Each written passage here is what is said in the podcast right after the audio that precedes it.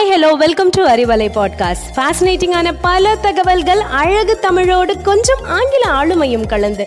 கற்க கேட்க here we go with 360 degree of fantabulous learning with Arivalai podcast brought to you by Bharathi educational institutions Reddipatti Namakkal Arivalai நண்பர்களுக்கு அன்பான வணக்கங்கள். இன்றைய ஆன்மீக கதைகளில் உங்களோடு இணைந்திருப்பது காவ்யா ஃப்ரம் பாரதி அகாடமி. தொழிலாளி ஒருவர் இருந்தார். அவர் புத்தர் மீது பேரன்பு கொண்டவர். திடீர்னு ரெண்டு நாட்களாக அவருக்கு வேலை எதுவுமே கிடைக்கல.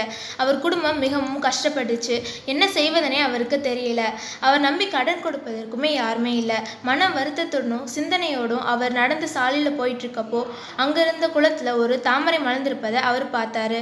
அந்த மலர் வழக்கமான தாமரை மலராக இல்லாமல் அபூர்வமான அழகுடனும் அடர்ந்த சிவப்பு நிறத்தில் சூரிய ஒளியில தகதகன மின்னிட்டு இருந்தது. அந்த தொழிலாளி குளத்துல இறங்கி அந்த மலரை பறிச்சாரு. அந்த அபூர்வமான மலரை யாருக்காவது வித்தா ஏதாவது பணம் கிடைக்கும்னு நினைச்சாரு.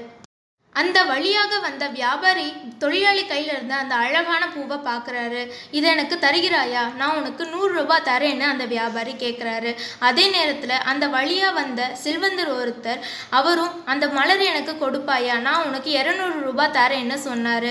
இவ்வளவு அதிகமான விலைக்கு இந்த மலரை கேட்குறாங்களே அப்படின்னு தொழிலாளிக்கு மிகவும் வியப்பாகவும் ஆச்சரியமாகவும் இருந்தது. அதே நேரத்தில் அந்த இடத்துக்கு அந்த நாட்டு மன்னர் வந்தார். அந்த மலரை பார்த்த உடனே இதை எனக்கு தருகிறாயா? நான் இதற்கு என்ன விலை வேண்டும்னாலும் தரேன்னு சொன்னார். தொழிலாளி மன்னரிடம் பணிவாக வணக்கத்திற்குரிய மன்னரே அப்படி இந்த மலரில் என்னதான் இருக்குது? ஏன் இதற்கு எவ்வளவு பணம் வேண்டும்னாலும் தர தயாராக இருக்கீங்க? அப்படின்னு கேட்டாரு. அதுக்கு மன்னர் சொன்னாரு இந்த மலரை பார்ப்பதற்கு மிக அழகாகவும் அபூர்வமாகவும் இருக்குது. அதே நேரத்தில் நம்ம நகரத்திற்கு புத்தர் வந்திருக்காரு. அவர் காலில் வைத்து வணங்குவதற்காக தான் நான் கேட்குறேன்னு சொன்னாரு. அப்படியா மன்னரே என்னை மன்னித்து விடுங்கள். புத்தரை காண வேண்டும் என்பது என்னுடைய நெடுநாள் ஆசை. நானே இந்த மலரை அவர் பாதங்களில் சமர்ப்பிக்கிறேன் என்றார் தொழிலாளி.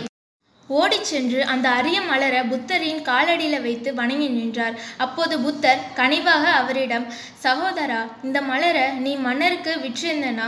உன் நீ மட்டும் இல்லை உன் தலைமுறைகள் வளமாக வாழ்ந்திருக்கிறதுக்கான செல்வம் உனக்கு கிடைச்சிருக்கும். ஆனால் நீ ஏன் அப்படி செய்யவில்லை? என்று கேட்டார். அதற்கு தொழிலாளி கண் கலங்கி கொண்டே ஐயா உலகின் ஞானியே நான் இந்த மலரை பறித்தபோது இது ஒரு தாமரை மலராக மட்டும்தான் இருந்தது. ஆனால் நீங்கள் இங்கே வந்திருக்கீங்கன்னு தெரிஞ்சதுக்கு அப்புறமேட்டு இந்த மலர் என் இதயத்தோட அன்பாக மாறிடுச்சு. என் இதயத்தை சமர்ப்பிப்பதற்கு ஏற்ற இடம் உங்கள் காலடிகளை தவிர வேறு எதுவுமே கிடையாது. புத்தர் எழுந்து அந்த தொழிலாளியை தன் நெஞ்சோடு அணைத்து கொண்டு சொன்னார் இனிய சகோதரா வறுமையில் இருந்தாலும் இந்த உலகத்தின் அரசன் நீதான்.